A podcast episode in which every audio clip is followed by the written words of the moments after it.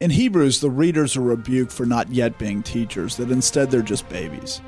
But what does Christian progression towards maturity look like?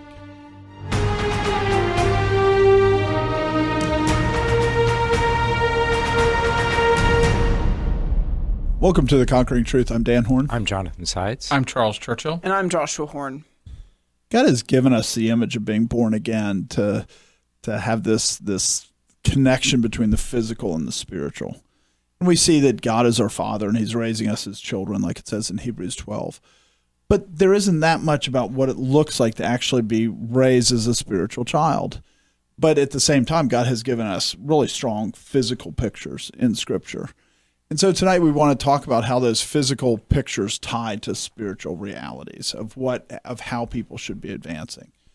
For instance, there's there's stages of life like from conception to when you're weaned where scripture talks about certain characteristics and that we all know what those things look like because we see it around us or childhood from like being weaned to to when you hit puberty and then puberty to young adulthood where you're establishing your household and doing these things. And, and then you have 30 where there's a pretty clear demarcation. That's where you can actually start to become a priest. That's where christ actually starts his ministry and so we see that there's these points in life where where there's stages that you're supposed to go through and then you have the work of the ministry is from 30 to 50 and then after 50 you start to become an elder where you're where you're not actually doing the work anymore. Now you're more overseeing and managing and in preparing the next generation. And so we see physically these stages throughout throughout Scripture, and there's a, a spiritual parallel, if you will.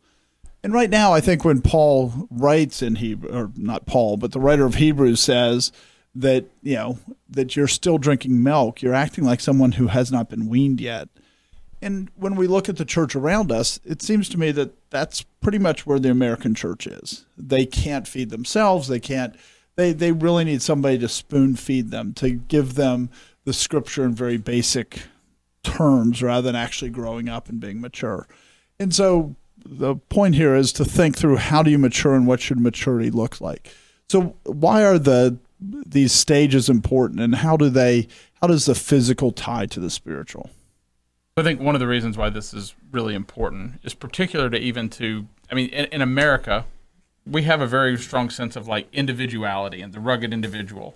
And there's this part where we think of each person as like, each person is unique like a snowflake. And there's this truth to the fact that each person has a uniqueness to them. But there's also this part of it where, like, what we're saying here is God has made it so that each person, there are stages in their life that are designed for specific things there are stages in your life that are made to actually accomplish certain things to set you up for the next stage. And I mean, one of the reasons why I really wanted to do this episode is as as a person growing up, I've noticed that it's sort of like as you come out of each stage, you look back and you go, "Oh, that's what that stage was for." and you didn't take advantage of it. You didn't really use it the way you should have. And then you kind of are like running as fast as you can to deal with what you're currently in. And then as you get to the end of that, you go, "Oh, that's what that was supposed to be for as well." And it seems like it's just it's so it's become this lost thing that that there are that there are stages in life and that there are things that we should be seeking to accomplish and that yes while there is uniqueness and God does specific things with each of us in how those stages are used specifically. We really need to understand the generalities there so that we can actually be so we can be useful so you can take advantage of them so we can so the next generation coming behind maybe doesn't have to be as confused and running around going oh that's what that was for. They can actually use it in the way it was made and actually be prepared. And when you think about why it's important to talk about how the spiritual and the physical are connected or how one gives us a picture of the other just for the spiritual we don't necessarily have an expectation, like you were saying in the introduction, Dan. We don't have an expectation in the church that the point of a Christian life is to grow in Christ, is to grow up, to grow from being a baby through a, a type of childhood and, and into adulthood and finally to, to be an elder. But it's really obvious that's what every physical person's supposed to do. And there's something wrong if they don't. It, there's something that's been arrested and we you know that arrested development is a sign that something has gone off the rails but we've come to expect that for for spirituality and i would even split it into three right because there's intellectually we have kind of rejected that too, right? We there's people who act like you know they're 50 and they act like they're five, and this isn't that. Un- I'm only 48. there's some people who are 48 that act like they're five. Not to name any names, there. Um, I feel better now. but you know that in our society, there's there's people who physically they've aged, physically they're at 50, but yet they're still acting like they're a child and they haven't put away childish things. And and I do think we need to flip that on. So we're kind of talking both what you should do physically and what you should do spiritually because we're we're losing it in in a secular sense, if you will, about that people are supposed to grow up, they're supposed to provide. Right? We did a podcast on how men don't want to work anymore. Well, that's them trying to ch- stay actually in infancy rather than even childhood. And so we've kind of shifted everything that we're trying to get people to act like they're more and more childish. And this is reflected in the church. And the society won't be fixed until the church is. We've said that many times. And so as we consider these things, we are saying this is what you should do physically, but America is not there. But that also corresponds with what you should do spiritually. And if the church started to say this is what we expect people to do spiritually, the society will start to fix the other one. And I want to really distinguish this episode from we did one not that long ago about childishness and about stepping away from childishness. And while there will be certain things we'll talk about in this episode that are similar, this really is about that was about there are specific things that are characteristics of a child.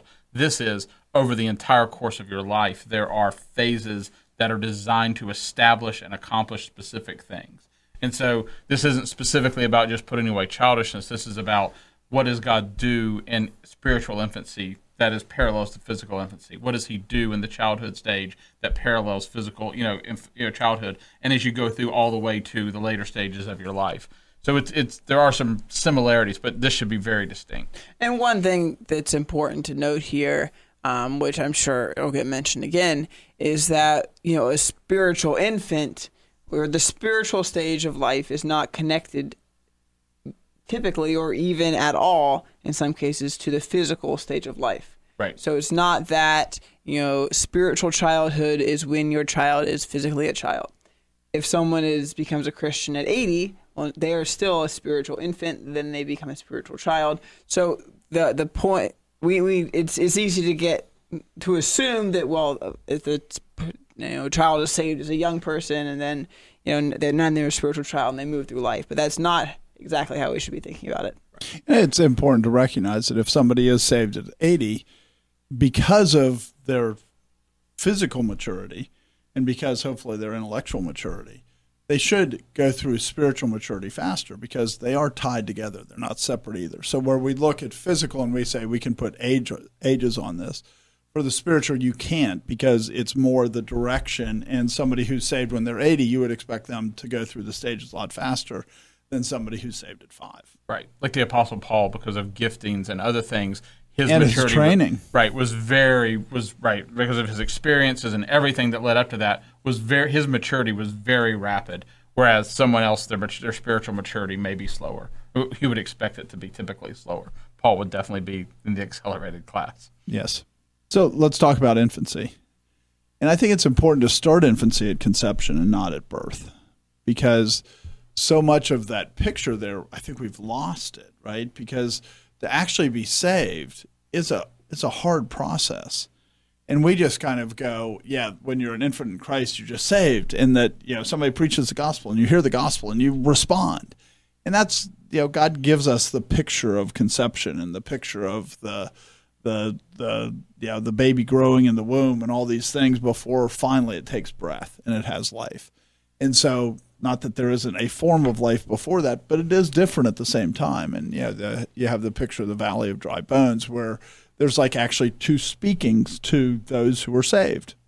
There's a speaking that's basically corresponds to conception, where all their bones start to get knitted together, and then there's where they are actually now have breath, where they're spoken to, and then they take the breath and they receive the Holy Spirit.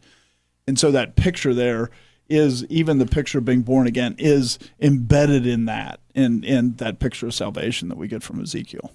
And I think it's really important to, if you think about, like, we're very much trained by our experiences and by teaching to think of evangelism as solely about that point where the person says makes a profession of faith, as opposed to if you think about it in the terms of conception, there can be a real period of time between that moment when God begins to give light to the person and begin, that person begins moving and where the Spirit begins to work in them to the point where they actually make some outward profession of faith where they're where you see them as being like as like you know like if the parallel is you know birth where they actually you know are come into the world and you catch them and see them as a baby there's this hidden thing that has happened and has been happening and where there are real things that have been occurring for a period of time. When you see in 1 Corinthians 3 6 through 7, where Paul says, I planted, Apollos watered, but God gave the increase. So then neither he who plants is anything, nor he who waters, but God who gives the increase. You think of that as that's over. There's just, there's much more time involved in that. There's much more in the sense of you don't, when you go out, you don't know what you're accomplishing in the same way. And it's not something that you always think of as in every engagement. I need to be delivering a baby because you wouldn't want to deliver a baby two minutes after conception. That would be very dangerous for the baby. There are things that really have to happen. And so you almost create this culture within evangelism of yanking infants from the womb before they're ready to be born. And it's really useful to think about that in a broader context. Right. And it's it's you know, we all know what that physical picture of Yankee I mean, that's abortion, right? And right. and I think that when you're pushing people to act like they're born again where they're not born again, you get churches filled with people who are effectively aborted. Because what you've done is you've convinced them that they're breathing and they're not. They're dead. And you've really harmed them because you've lied to them about where they are. And so a lot of evangelism I think we should think of it more like abortion rather than than actually being a midwife and, and helping you know the baby come to birth. And it's really dangerous. We need to be really careful about how we do it because, like you said, you can't hurry the process. Or it's not that, and God is sovereign over election. God is, but it's more our responsibility. If you're pushing somebody to make a profession of faith, Christ said you have to count the cost before you make a profession of faith. But yet, our standard church pa- practice is to push people to make professions of faith, and we think that's good. But I mean, you also have the scriptures saying, "Repent today, while it's called today." Yes. So you have to balance this. And I mean, and there's a real shift. But I mean, like I said, you can. In this episode, we're not going to talk about this specifically, but I'm sure there'll be a point where we do an episode where we talk about Finney and his, you know, and the the embracing of like you know the altar call and the more, you know, the where this this highly emotional push. There's a real difference between going repent today and going i'm going to sing another song. I'm going to push on you. I'm going to i'm going to make something happen. I'm going to do everything in my power to cause this to happen today as opposed to making the plea and leaving god and, and god does the work. And and desiring to see the conviction come from god rather than the the wisdom of men. Another thing that you know in my experience is that watching people be saved you know, when we think of childbirth, right? You know, in Genesis three sixteen, it says, "To the woman he said, I will greatly multiply your sorrow and your conception. and pain you shall bring forth children. Your desire shall be for your husband, and he shall rule over you." And when we think about that, we think of the pain of the mother, but the child's in a lot of pain too. The child's squished. The child, you know, and watching salvation come to somebody I think that's a pretty common experience is that it's pretty painful to be saved for most people. And just like in natural births, there's natural births that are really easy, but there's also natural births that are really difficult. And we should recognize that there can be spiritual births that are the same way. And you're talking about pain for the child. Pain for the child. And where it's, you know, where they're they're they're really suffering. Like Joshua when he was born, he kept stop breathing and stuff. And so, you know, it's it's hard on the child. I mean, not breathing. Sorry, he he his his heart rate would be greatly decreased when during the to, during the labor pain. So there was a point where they went, "You need to do a C-section because this could kill the baby." And so, yeah, these are real things that really happen in real birth, and we shouldn't think that these aren't physical pictures of spiritual realities. It's hard to be born again.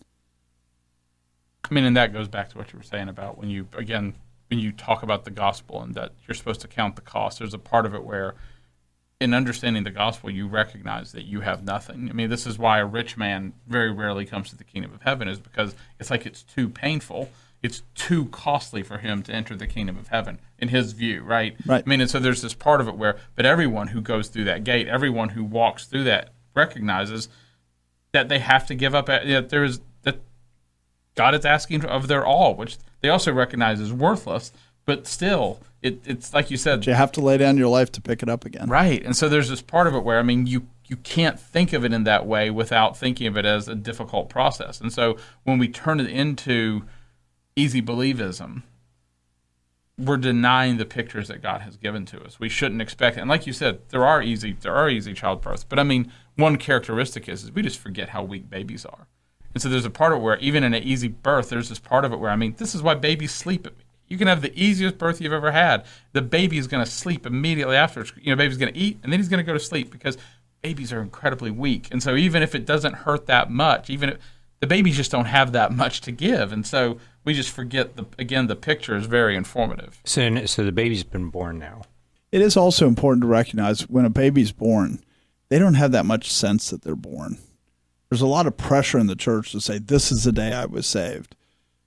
But babies don't really, they have to be told their birthday. They don't know. And we push so much emphasis on this is when I was saved. And that's really not the physical picture. The physical picture is you don't really know. The way you know that you're alive, that you were born, is that you're alive now. And that's the repeated emphasis of Scripture is make your calling and election sure now. Babies don't really know when they're born, but we want to make it that we know the date. That's actually a very dangerous thing. The reality is what we should know is we're alive. And we know we have a really good idea of what to expect from a physical baby. They basically eat, they sleep, and they need their diaper changed. How does that correspond spiritually? One of the things Scripture says immediately is, is that a baby, you know, is that you desire the sensory milk of the Word. I mean, the very first thing that they recommend you to do with a baby is put it to the mother's breast. So there's a part of it where I mean, the you know, the baby comes out and the baby should begin eating the milk, drinking and eating, you know, eating the milk of the Word, and that should be a very, very strong desire of. God says it's a natural desire of a newborn, and we should. So the church, in the sense, should just be encouraging the baby to, to go to the Word and read the Word, and, and comforting the baby so that the, the so that the newborn Christian can go to the Word and can can read the Word. In the introduction, we referenced Hebrews, and and how the author of Hebrews is chiding the people for wanting milk when they should be wanting solid food. The point of that is not to say it's bad to want milk. There's a stage in which milk is all you can handle. And this is that stage we're talking about. And it's good for that baby to want that. It's good for that spiritual baby to want the basic things. And you know, that same picture is used in, in 1 Peter 2. Therefore, laying aside all malice, all deceit, hypocrisy, envy, and all evil speaking, as newborn babes, desire the pure milk of the word that you may grow thereby, if indeed you have tasted that the Lord is gracious. And so, so you know, Peter in writing this is even saying that, hey, these two are pictures that you're supposed to tie together. That the desire for the word is the same desire that a baby has for its mother's milk. That's what it's supposed to look like in a new Christian. And I think there's a lot of pictures there for the church, more than just the new Christian. But think about a church that you've got babies in. Well, a baby can't feed themselves. Right. They need people, and they're and they're always hungry. And so, when you have new Christians in your church who are actually Christians who actually have this desire, you should expect it to. You should expect there to be a cost on the church, a cost to hey, these people need a lot of milk. We got to talk about. The, We might have to talk about the same thing over and over and over. We might have to walk them through it from different angles. And and there need to be people in the church who enjoy that, just like there are mothers who enjoy feeding their babies. And also I mean that's good for the church too. And I do think in Hebrews it's also warning the church because you can get to we think there's babies here, so all we're going to do is keep doing milk, and that kills the rest of the church because there's people that have moved beyond that stage. And I think there's a lot of churches in America that are exactly there, and that you just keep doing milk because you know there's there's little babies there that are, all they can consume is milk, so let's just keep giving them milk. But you starve everybody else, right? In a home, you don't just go, well, the baby's nursing, so now all we're going to have for every meal is milk. Well, no, that everybody would get very weak in the household. So where that baby needs it to get strong, everybody else is made weak by it. And I'm, you know, in my mind, I'm thinking, oh, this is a division of labor. This is, if this person wants the really basic things of being a Christian, if they need to know those basic things about how to think about God and how to pray and how to read your Bible and how to develop those kinds of habits. Well, the pastor doesn't need to be doing that work. Doesn't need ha- to come from the pulpit. This is something that anybody else in the church that's a tiny bit more mature than them can help them with. which I think is Hebrews five, right? When he says, "Let not," and you're not yet teachers. He's not contradicting what was said in James that let not many of you be teachers. He's going, there is teaching of a newborn that's a lot different than the teaching of the church, It could be done by a five year old. right? And so, I mean, like one of the other things you mentioned was, you know, the baby they're they're born, they they eat milk, they they rest, they and when, when they're resting, they're digesting the milk too, right? I mean, there's this part of it where I mean, they eat and they usually go to sleep, and they go to sleep, and like you said, and then they soil themselves, and they need their diaper changed, and so there's this part of it where I mean, when a Christian is first born, I mean, they're going to be eating the, they're going to be you know at the word, they're going to be digesting the word, and there's going to be things where they're going to they're going to be sinning, and they need to be cleaned up. They need somebody to come and clean them up and say teach them what to do, teach them how to handle these things, teach you know, and show them how, and clean just literally clean them up so that they can be clean, and so that they can you know this is this is what you should expect from a from a newborn from a newborn Christian as well. And we're talking about infancy, and, and the way you're Right. defining it is up through weaning. And, and what you're expecting in this pe- period is one of the early things that that infant learns to do is not that.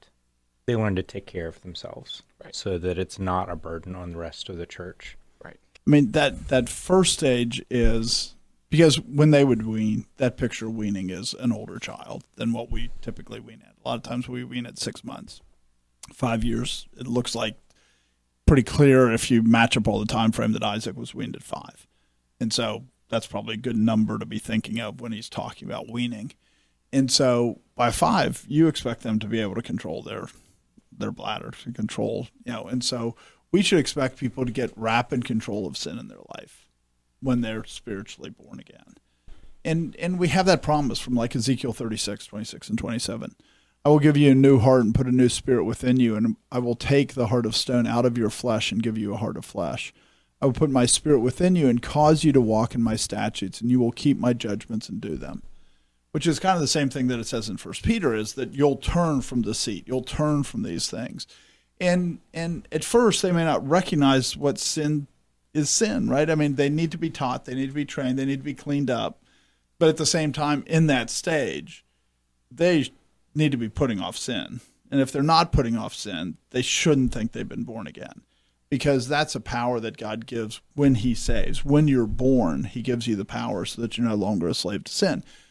You need knowledge, you need understanding, you need training, you need rebuke, you need all those things. Like, you know, if you think of a of a child up to five, you know, in my experience, most children get most of their spankings up till five. They get a lot more when they're young than they do when they get older. And this is the same for Christians too. Is they're supposed to turn from those sins and they're supposed to get they're supposed to stop soiling themselves. That's a goal of that stage is that they stop soiling themselves. Other things that an infant does during this period, when you talk about how an infant's growing up and maturing, is they do start eating solid food, small bits, usually well prepared for them. They're not asked to cut it. They're not asked to go out and find it for themselves. It's it's being diced up and handed to them. So that happens, and obviously this is the idea of okay, now you're you're giving some expectation. Well, hey, here's a spoon, here's a fork. Figure out how to get the food for yourself. Putting it just out are you reading your bible now are you are you doing those kinds of things on your own where you're going out and doing something to try and and get a little bit meatier things where you're not always having to have somebody literally deliver it into your mouth Right, because the weaning is when you stop giving the breast milk. So obviously before you stop, they have to have Right. And so when we think of this stage, the stage is about transitioning off of the the basic where the only way that you can understand something if somebody else predigested it for you to where you can digest it for yourself. and they learn to talk and they learn to walk I think talking's really important because I mean, and I, it, when you go into a church, and this is true of any field, every field has its own nomenclature, and the church in the Bible has its own nomenclature, right? I mean, like light is very meaningful meaningful throughout Scripture. Right, it starts with so dividing the light from darkness. It ends with dividing the light from darkness. Those who are righteous are divided from those who are unrighteous. And there's all this nomenclature that in the church you can know it, and but we don't necessarily talk about it that much. Right? There's just all these pictures in Scripture that you're supposed to know, and you know during this period, they're supposed to get an understanding of the basic nomenclature, the basic language of Christianity. And some of that is just absorbed the same way children absorb language, right? The right. more you're around it, the more people are speaking it, the more the more you pick up and you start to understand these things. But it's important for us, just like with a child, you you speak to a child in a certain way. It's really easy because you're so used to using terms you know, how many children have heard songs and then they hear them later and they go, "Oh, I thought it said this, but it really says this because they didn't know the words and they didn't know the right. meanings and they couldn't connect it together." And we should just recognize when you have a new Christian, it's really easy, especially if they weren't if they didn't grow up in a Christian home, right? You have Paul who who was trained to be a rabbi. When he hears it, he knows all the language kind of. And he immediately goes, "Oh, yeah, this really meant this and this really meant this." And but for a lot of people that come into the church, they don't really know the language, or they were in they were in a, a a place where a false gospel was preached, so that they hear the language and they think they know the language, but it doesn't really mean what they think they mean.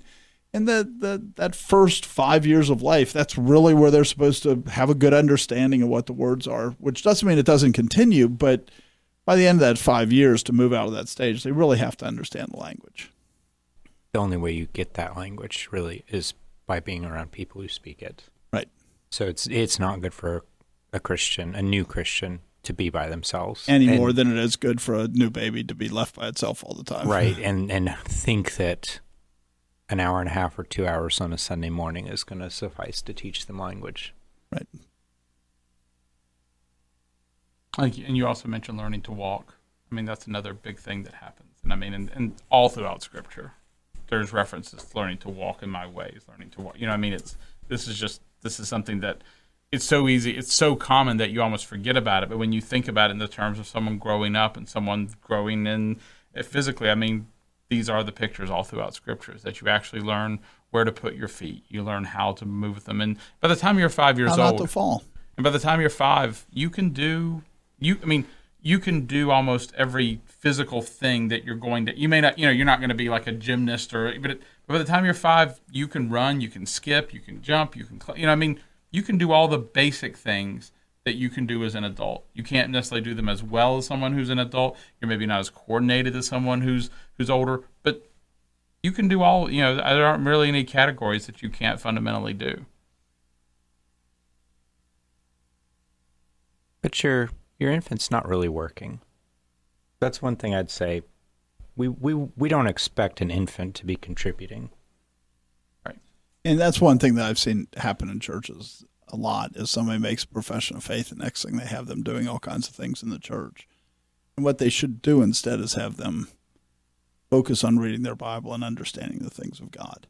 And right away the church wants to go, Oh, you're you you have zeal. You have zeal. Do this and this and this and this and this. Well, what they really need to do is focus on God and like you said, we don't expect infants to work, but yet spiritual infants, it's pretty common to expect them to work.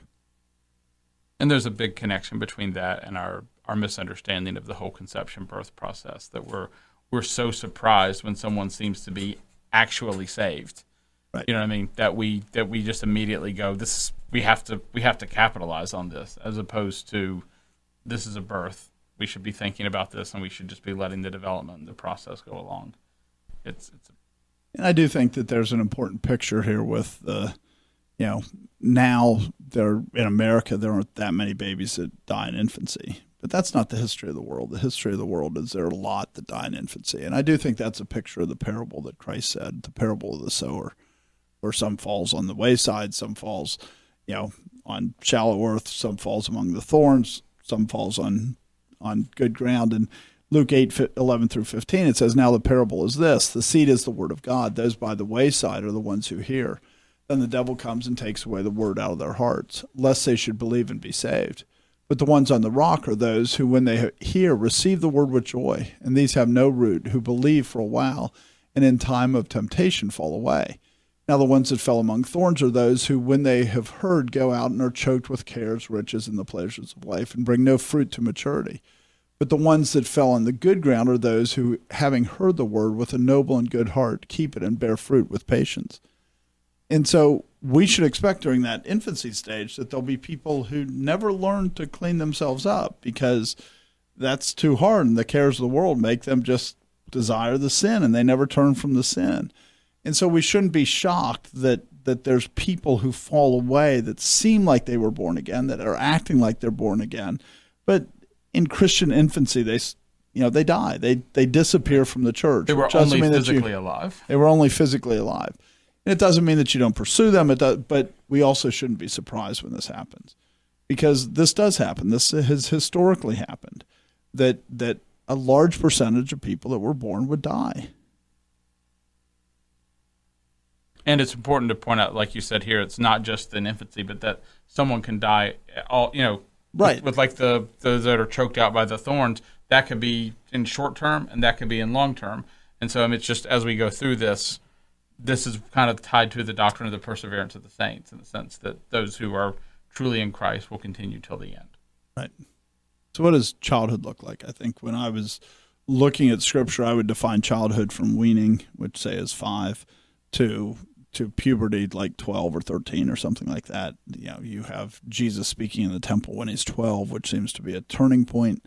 And so, so what should we expect for somebody spiritually, well, physically and spiritually, in that that realm of weaning to to puberty? Well, I mean, Jonathan was mentioning that we don't expect uh, infants to work, and you know, of course, like an infant, we don't expect to work.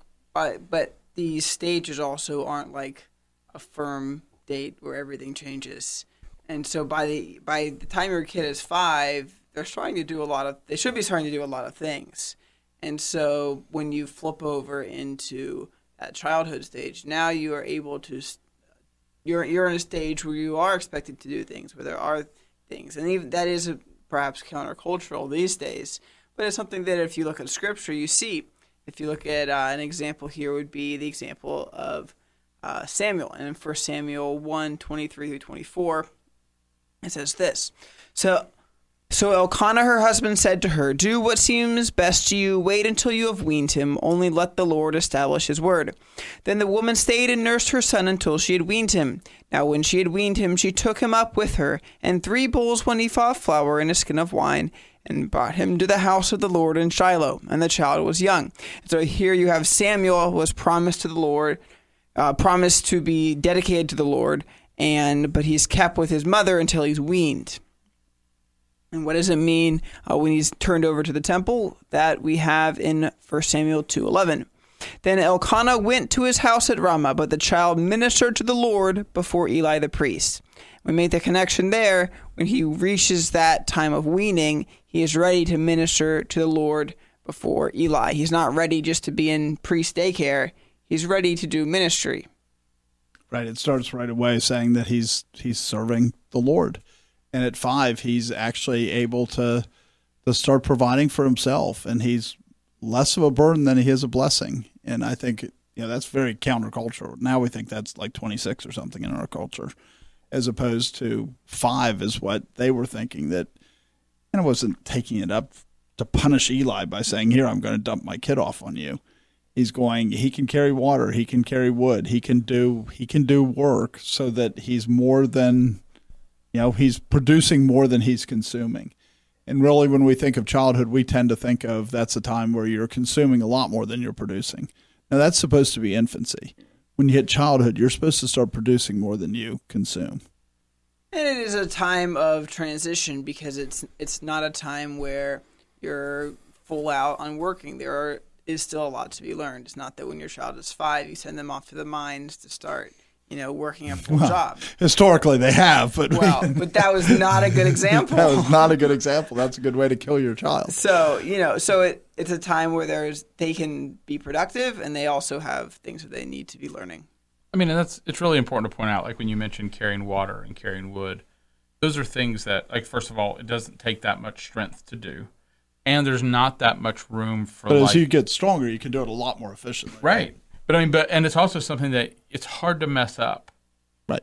Yeah, I mean, you know what I mean. It's like I mean, it's not hard to stack. You know, if you stack some wood, there's only yeah, I mean, there's only so much room for error, and so you can have a five year old be able to do that. And I think it's just really there's a part of it where we have not prioritized even the idea of having work that's useful for small children to do.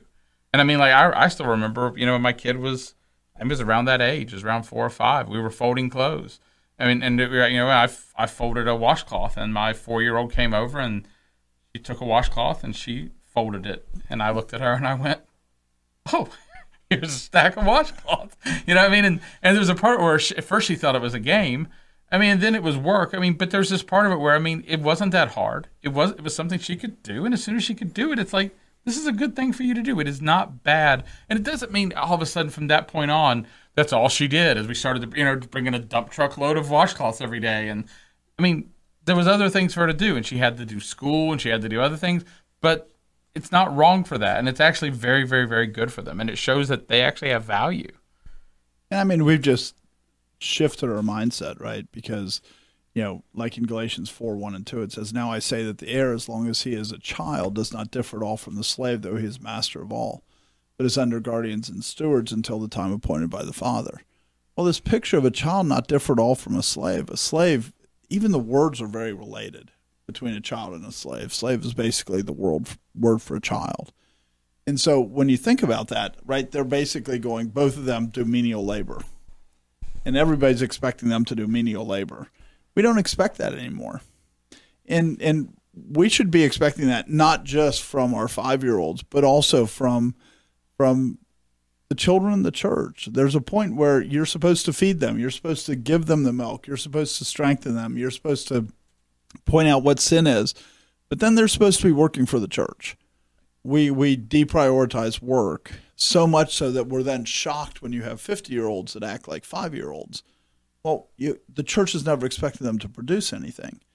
Well, that wasn't historically what when you enter into childhood, you're start to supposed to start to produce things, as as the writer of Hebrews says. You know, you're still on milk. You haven't been weaned yet, but you should have been weaned so that you'd be a teacher. So even that five year old can now teach.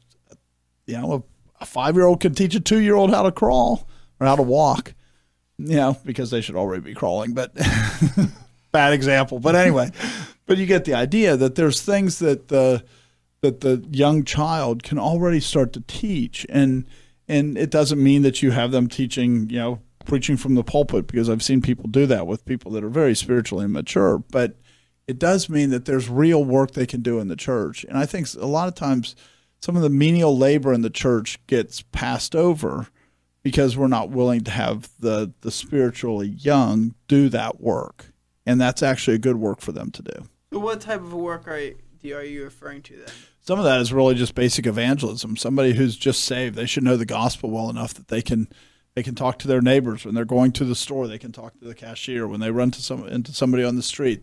Right? I mean, that would be one of the most basic things that the church tends to not do. And the pastor isn't supposed to be doing that. He's supposed to be edifying the the believers for the work of the ministry. In the real ministry is to go out and witness to the community and witness to the people around them, and that's the work of the church, and we just don't do it. And I think about childhood. I think about my own children, and one of the things that happens when they're in this stage is whatever you're doing, I want to do. Right. And so that's one of the ways you can identify somebody as being in this stage is when they when somebody just starts looking for work and they don't even know it's work yet. But when they just like, hey, I want to contribute something, and you're looking at them thinking, you don't have much to contribute, but you need to find something where you can say, all right, here, this church has wanted to do this. We haven't had the hands for it. Here, here it's yours. Right. Can you look up all the verses in the Bible that has this that are about this? And let's you know, let's we're going to read through each one of them.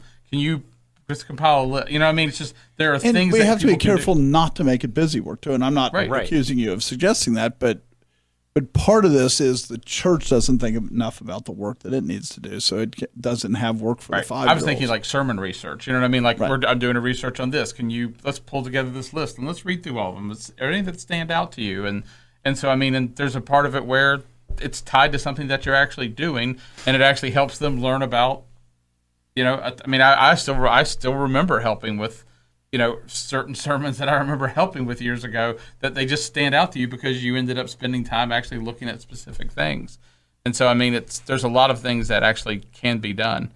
Eh, go ahead. I was going to say when you read Paul's letters, you always you can tell Paul has a certain ambition for his accomplishments and the work of the church, and that there's always more that could be done, but but held back by the by the flesh, and travel plans get in the way. But but one of the things you see with Paul is he always he thinks that it's good to want more. And it would be good if the church always had that ambition for, hey, we could be doing more work if we had more laborers. The fields are white under harvest. If there were more laborers than there are, that would be a good thing. And so all of a sudden, you get somebody who comes along who is out of infancy, they're ready to work. There should be some work that's set up there. Great, you, you can do this. And, I, and when you were mentioning Paul's in, in his epistles, I, you know, I was thinking about, you know, the other people that are mentioned in his epistles, um, like people who are mentioned at the end, like saying the people who actually wrote the epistle. I mean, they're helping Paul. And then you have some of them where they actually, we think that Paul, I forget which one it is, but there's several of them where the person actually is in the beginning, like Paul, Silvanus, and Timothy.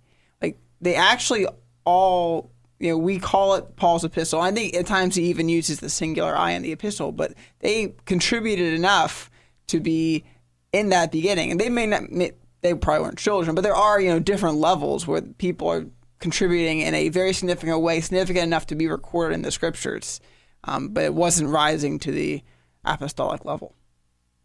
Joshua, you asked the question: What counts as menial labor, or what what's the sort of labor that the spiritual child could do? And I'd say I don't ignore the physical things that the church needs right. done. Things like ministering to widows and orphans. Somebody's got to take the meal to the person who's sick hospitality. I mean, this is this is something you can do as soon as you're out of infancy. You can say, "All right, I have a house, I have resources, I will have people in it," and and those are the kinds of things that early on you can start developing those habits for. And and prayer, prayer is another one that's yeah. very significant that you can be calling out to God and crying out to for wisdom to understand what God's will is, to understand the things that we should be praying for, right? I mean, Romans 8, the idea that the Spirit groaning with us to pray for what we ought to pray for. I mean, the, the child should be crying out and doing that menial labor of prayer so that they actually figure out what the Holy Spirit wants us to be praying for, right? I mean, that's, you know, that's, that's something that a child can do. And so we should be thinking about it that way. This is real labor in the church that people should be doing. That's important labor for the kingdom of God. We forget that the word menial means household. Right. You know, I mean, and we think of it as drudgery or hard work, and it's just it, it's household work. And so, I mean, it's just when you think about that, it should be things that are tied to the running of the spiritual household. And I mean, you know, I think one of the other things that we're going to go into next is, you know, is that they need to be able to start handling the word and be able to reason.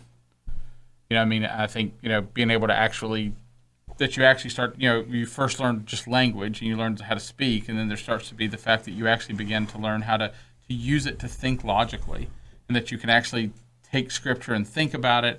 And this allows you to actually, in one sense, I mean, not evangelism necessarily in the sense of going out the way we think of evangelism, but going out and actually in your your nature of your language being such that when you speak with people as you go through life, that it increases the light in the world that it increases the truth in the world, that it in, that their the nature of their language isn't to like how to figure out how to make this spiritual, but that they're that that they've learned to speak in such a way that things point back to God and God's truth and how He needs to be proclaimed and how He needs to be praised in the world. And so, I mean, these are these. This is part of that spiritual stage. It seems to me the first step of that is captured pretty well in Psalm 131 because the first step of that is being able to do that for yourself. And so Psalm 1, Psalm 131 verses 1 and 2, it's a song of ascent of David. Lord, my heart is not haughty, nor my eyes lofty. Neither do I concern myself with great matters, nor with things too profound for me. Surely I have calmed and quieted my soul like a weaned child from his mother. Like a weaned child is my soul within me.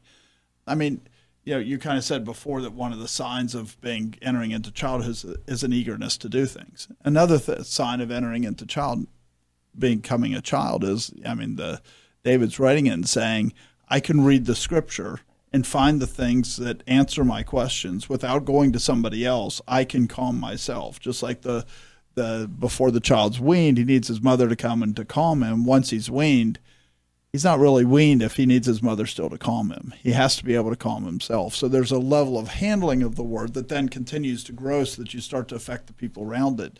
But the first thing, the kind of the sign that you're entering into childhood, is that you can handle the word of God well enough so that you can calm yourself from the word without somebody else involved. Which is just another way of saying you've got a measure of self control in a specific area. Right. You you are able to control your own soul, your spirit, your emotions by the word, by yourself, without having somebody else to do that for you all the time. Right.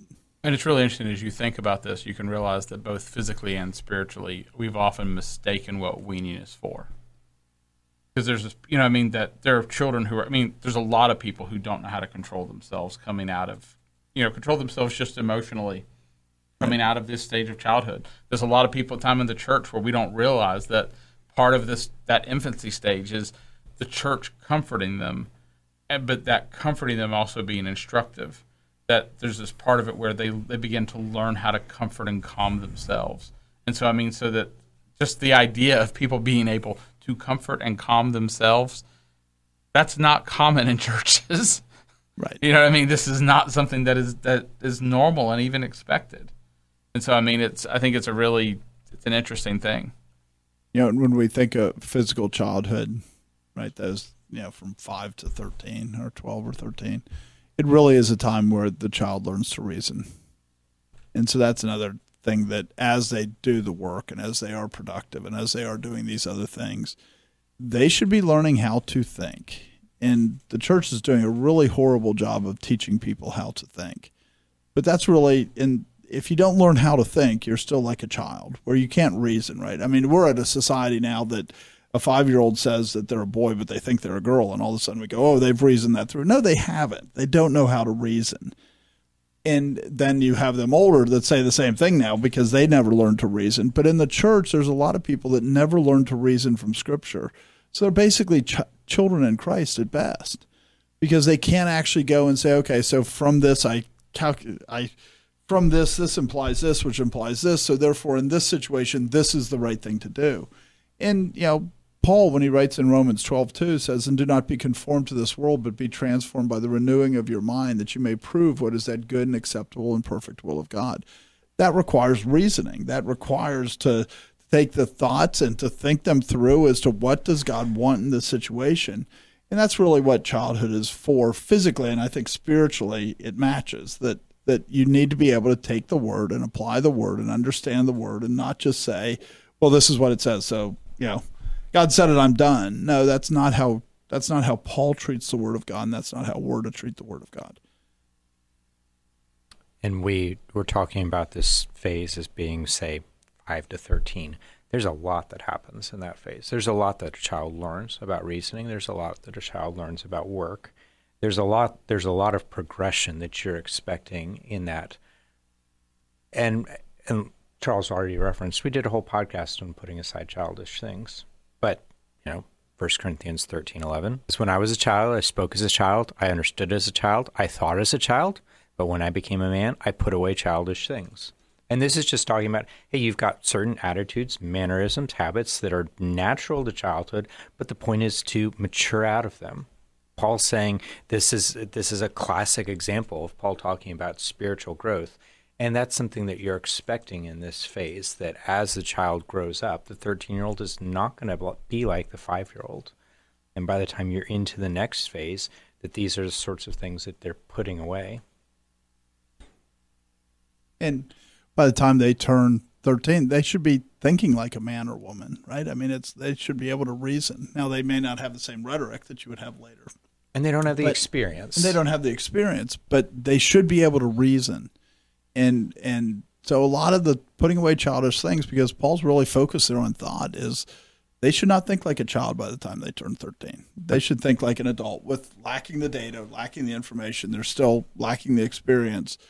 But to be able to reason, they should be able to reason like an adult. The And it- form of their thought, Well, right? and and the the the form of that verse was I spoke and I thought, and you know you could say, well, how do you measure this? Is your 13 year old able to have a conversation with an adult about adult things? That's when you know that you're on this path where things are, are moving the right way. Spiritually, you you can see how this would you you know this is thinking about hey let's get into some deeper doctrines let's think about this doctrine more fine grained let's see how does this apply to me how do i take some ownership of this there's so those are all examples of how hey let's grow up let's grow up I mean, and this is, you know, I think Christ coming to the temple is this picture of the transition, right? In Luke 2, 42 through 49, and when he was 12 years old, they went up to Jerusalem according to the custom of the feast. When they had finished the days, as they returned, the boy Jesus lingered behind in Jerusalem. And Joseph and his mother did not know it, but supposing him to have been in the company, they went a day's journey and sought him among their relatives and acquaintances. So when they did not find him, they returned to Jerusalem seeking him. Now so it was that after three days they found him in the temple, sitting in the midst of the teachers, both listening to them and asking them questions. And all who heard him were astonished at his understanding and answers. So when they saw him, they were amazed, and his mother said to him, Son, why have you done this to us? Look, your father and I have sought you anxiously. And he said to them, Why did you seek me? Did you not know that I must be about my father's business? And there is a point where they're to mature, so they're saying, No, I have my own ministry before God. Right? The child, when he's a child in his his parents' house, right, all he's doing is supporting somebody else. But there's a point where you go, I need to be about my father's business for myself. And that's really kind of the transition, I think, from childhood to young adulthood is where you start to build spiritually a ministry for yourself, physically, you know, in the the the physical world, that you start to build a life for yourself and you start to separate yourself from your parents. And so I think that's the spiritual parallel and the physical parallel. It's kind of this transition where you start to say, no, I have to answer to God for myself. I'm not just here to do the things that the church says. I'm here to do what God would have me to do. And I've probably read that last line so many times do not know that I must be about my father's business that it just kind of it's sort of euphemistic and and not re, not think carefully about the words of he's saying my father has a company and my career starting you know and that's that's kind of what I'm saying. Yeah, the- exactly. The spiritual is that you're supposed to say, "I, I was saved to be a slave of God, and I have a ministry that God has appointed for me before the foundation of the world, and I need to be about that ministry." And that ministry might be a ministry to support somebody else. I'm not saying there's anything wrong with that, but it's also you need to be going, "What does God have for me?" When you have a child, they don't specialize much. But then there's a point where all of a sudden adults they start to specialize a lot. And spiritually, that's what we should expect. People there's different parts of the body and you once you mature to a certain part, you should be going, No, I shouldn't be up there speaking. I'm I am able to to get big things to happen in the church. I'm a hand and I should be about the work of a hand. And this is really that transition where you start to say, I'm not a foot, I'm not a mouth, I'm a hand. I mean, I think, and some of this should be, if you've grown up in America, a lot of this will be a little bit alien to you.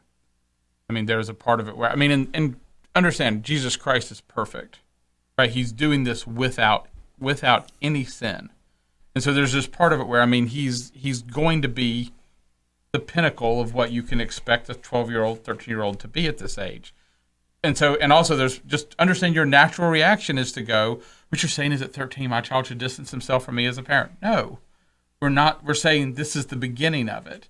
This is where it begins, and it's just really. I mean, I think it's just so. But we should step back and go throughout most of history, young men at 13, they'd become apprentices. Right. So, I mean, that's not like a weird age. Right. This is where they used to be doing this, where Right. they'd go, okay, now I must be about what my, I must be about my vocation. Let's use that Right. term.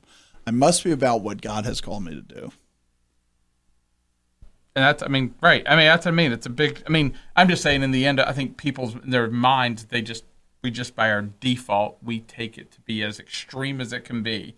And so, but uh, but and your point is is it's more extreme than it should be more extreme than you probably think it should be. Right. And so I mean, and so but, But there's not this- as extreme as you can make it, where you forsake father and mother because of me. Right. No, nobody's saying that you have Right. to automatically do that, but they are saying you were saved. God saved you to produce thirty-fold, sixty-fold, hundred-fold. And there's a point in your Christian walk where you need to be. I need to be about producing what I'm supposed to produce. Right. And, and my and part of what I want to say in this is just understand there's going to be so far you can move. You're only going to be able to move so far in your thinking.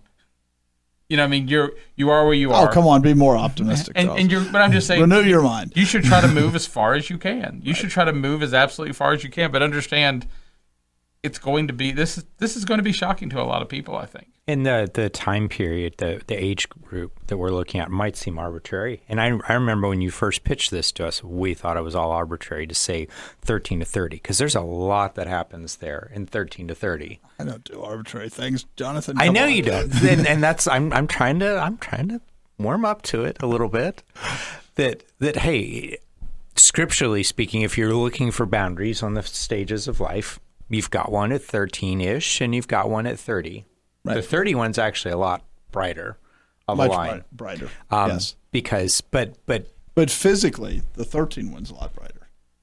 Right? According to like rules of scripture, the 30 one's bright. Right? Yeah.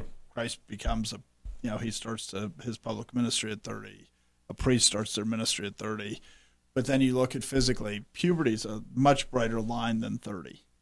And so in the physical picture, I think, you know, you know what I mean? The puberty, Yep. you can actually see it easier. We've been talking about kind of these, you know, these five stages.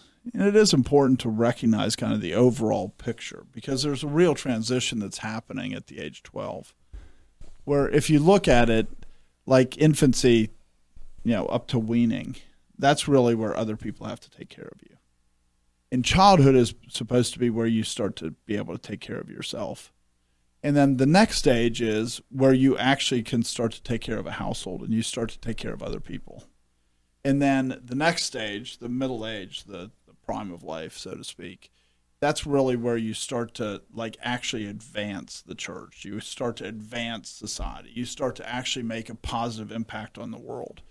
And then the elders is where you start to you start to be preparing the next generation and, and transitioning to the next generation so that they take over and you become an advisor so that the, the church continues to build over time.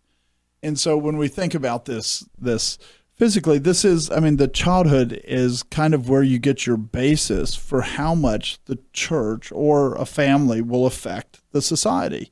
Because if you don't have the basis of people being able to take care of themselves and to be able to provide for themselves and to be able to control themselves, and you need to hand them everything, then you never move on to those other stages that actually cause there to be an impact on the world. You never get, cause the church to be healthy. You never cause the church to be salt and light to the world outside. You never cause the, the next generation to be prepared to go further than you did if you don't get that infancy where you're building the knowledge sufficiently so that they can go, I understand the things of God. I understand the language, right? Because language gets twisted all the time. We're warned in uh, Second Peter 2 that false teachers come and they twist the language to their own destruction of Scripture. In learning those things and understanding that, that, that having that good childhood up to 13, and we think that's too young, but that's the scriptural picture up to 13, that really sets the foundation for how much the church will do. And it's it sets it in in another way of at least at a minimum cultivating the desire to work and a recognition of there's work to be done and you can do it. Uh, you you think anybody who's raising children and you start giving those children work to do, you don't think, okay, good, my child's learning to wash dishes. They'll use that later in life. They can they they will be a dishwasher for their whole life. You just don't think that way. You think they are learning work ethic so that someday later when they have a career laid out before them, they'll know, okay, how do I work? I finish the thing that I'm doing and then I pick up the next thing and then I pick up the next thing until the pile's gone. You know, that's what you're thinking about right then. And you start those habits young. Even though the work there is not the work that you expect that person to be doing their entire life. Right, but building those habits, building the desire to do work, to building the desire to to have an impact on the people around you. And so much of the church doesn't do this because you can look at these things too, and you can. The same pattern also plays out in churches, which is really important to recognize as well, right? When a church gets planted, it's like an infant, and all it's doing is trying to get its language so that the people that are there can communicate with each other and get the basic foundation. And then it tries to get to the point where where it's self sufficient and it doesn't need help from outside. And when it does that, and those stages take some time, but they do go through that stage. But there's a lot of churches that never go to the next stage where they actually build a household, where they actually have the communication with each other sufficiently so that they're actually producing something together. And then they, if you don't do that, then you never affect the society. And we live in a society where the church isn't impacted. And I would argue that it's largely because most churches are at best in their childhood. They're a lot of them are still in their infancy where they don't even know the language. Everybody just comes in, they sit there for an hour, they leave after an hour. They don't even know the things of God. They don't know they don't know how to stop sinning. They don't know how to, you know, how to stop soiling themselves. And nothing happens in America. When we look at the results of where America looks like, I would say we have to argue that the church, most churches, are still acting like they're in their childhood. I, so I think you threw a new idea in right there, where we've we've been trying to talk about individuals moving through spiritual stages of, of salvation and, and then maturity and growth. But you just talked about that same principle applying to church bodies, like like a group of. I mean, it- it makes sense. You get a brand new church, and you, somebody goes and plants a church. You get a bunch of people together. Hi, who are you? I don't know you. Let's figure out. And you know, or even you've been in church with it, you're you're a third of another church that goes out, and you don't really know that third that well, and you need to get to know each other better. And yeah, and you're doing all that stuff largely that's the focus that's the main goal of that church in its early days before it starts looking out at the community and saying okay how do we affect this community how do we reach this community you know the those are those are early steps but not first steps and right. And and there's a point where even before you can reach the community, you have to be saying, so what do we believe? How do we get our house in order so that we're growing our people, that we're doing this? And a lot of it ends up being that a lot of church plants are basically a pastor doing things. So it's like the rest of the people in the church are still in their childhood. They're not like actually, and unless you get them to do things, you'll never move out. It's a nursery model. It's a know I nursery mean? Model. it's- yeah, we one- one we- adult and we everybody think- else We say that we're kids. planting churches, but we're really planting nurseries often, and that's a really dangerous thing. I mean, as you when you were describing all the different phases together and you were talking about it, I mean, it's you were very much it's what I was trying to express when we started this, where I was saying like you look back and you as you come out of a phase, you realize what it should have been for. And there's this part of it where I mean, there's two parts that we should understand. One is there is a way to ma- I mean, you are really saying you can maximize your effectiveness if you use each stage to its fullest potential as you go through it. You really, I mean, and there's a part of it where it's like you can, com- it's like a, like you're compressing a sprint. You're you're putting as much into it as you can, so that as you come out of it now, your potential is increasing, so that you can go and do more.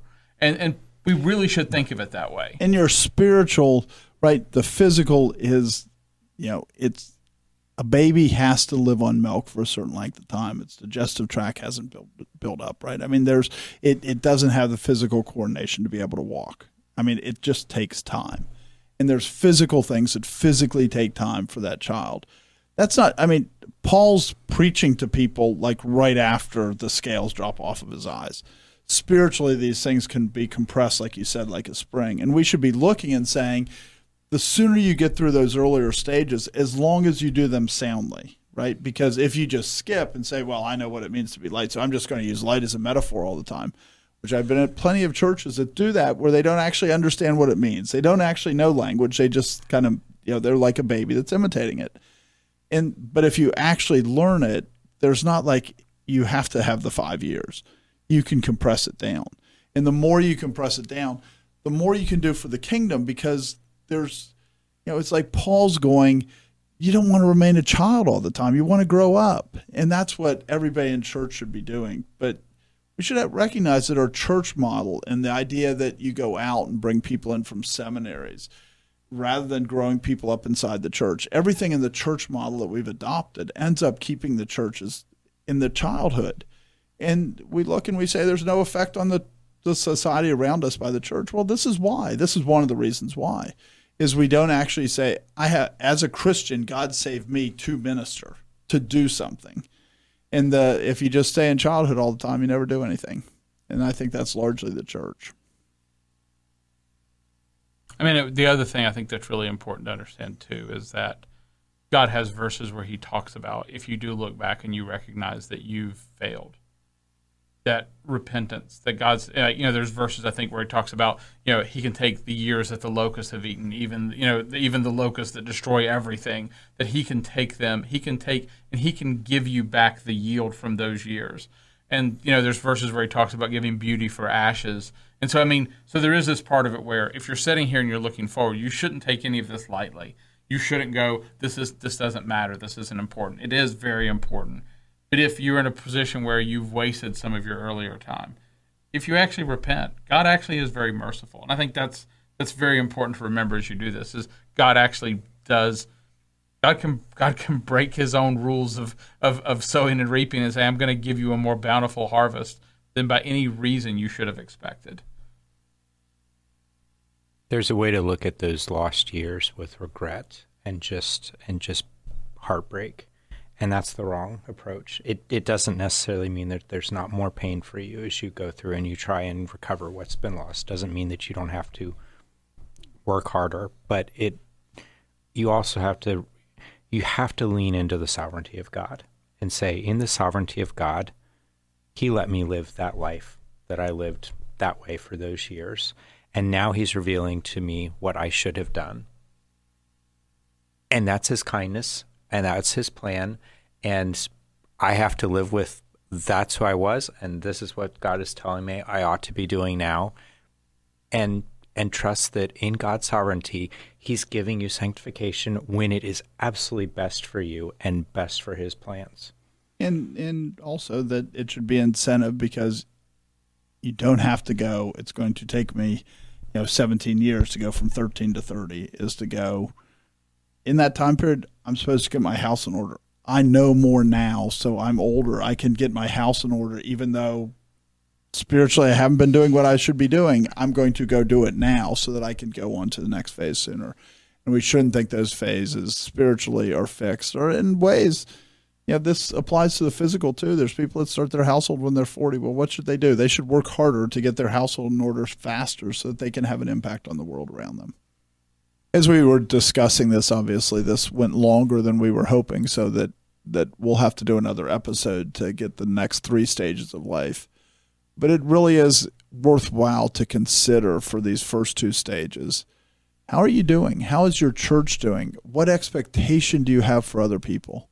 think about a mother that never cared for her child to feed to breastfeed the child to give it nourishment and just let it starve a church that doesn't do that for the the new believers that's what they're like. And we look at that physically and go that's terrible. But spiritually it's terrible too. The church has real problems. And one of the real problems is we're not helping people grow up the way that we should. And we're not expecting them to grow up the way that they should. When they reach certain stages we need to have the expectations that match the scriptures. Because that's how the church will get healthy and strong and be able to, to actually impact the world around it. We hope that you enjoyed this episode and that you'll join us for the next episode when we do the next three phases of life. Thanks for joining us. This has been The Conquering Truth, a project of Reformation Baptist Church. If you found this helpful, you can visit us online at theconqueringtruth.com and subscribe here or in your favorite podcast app. Thanks for watching.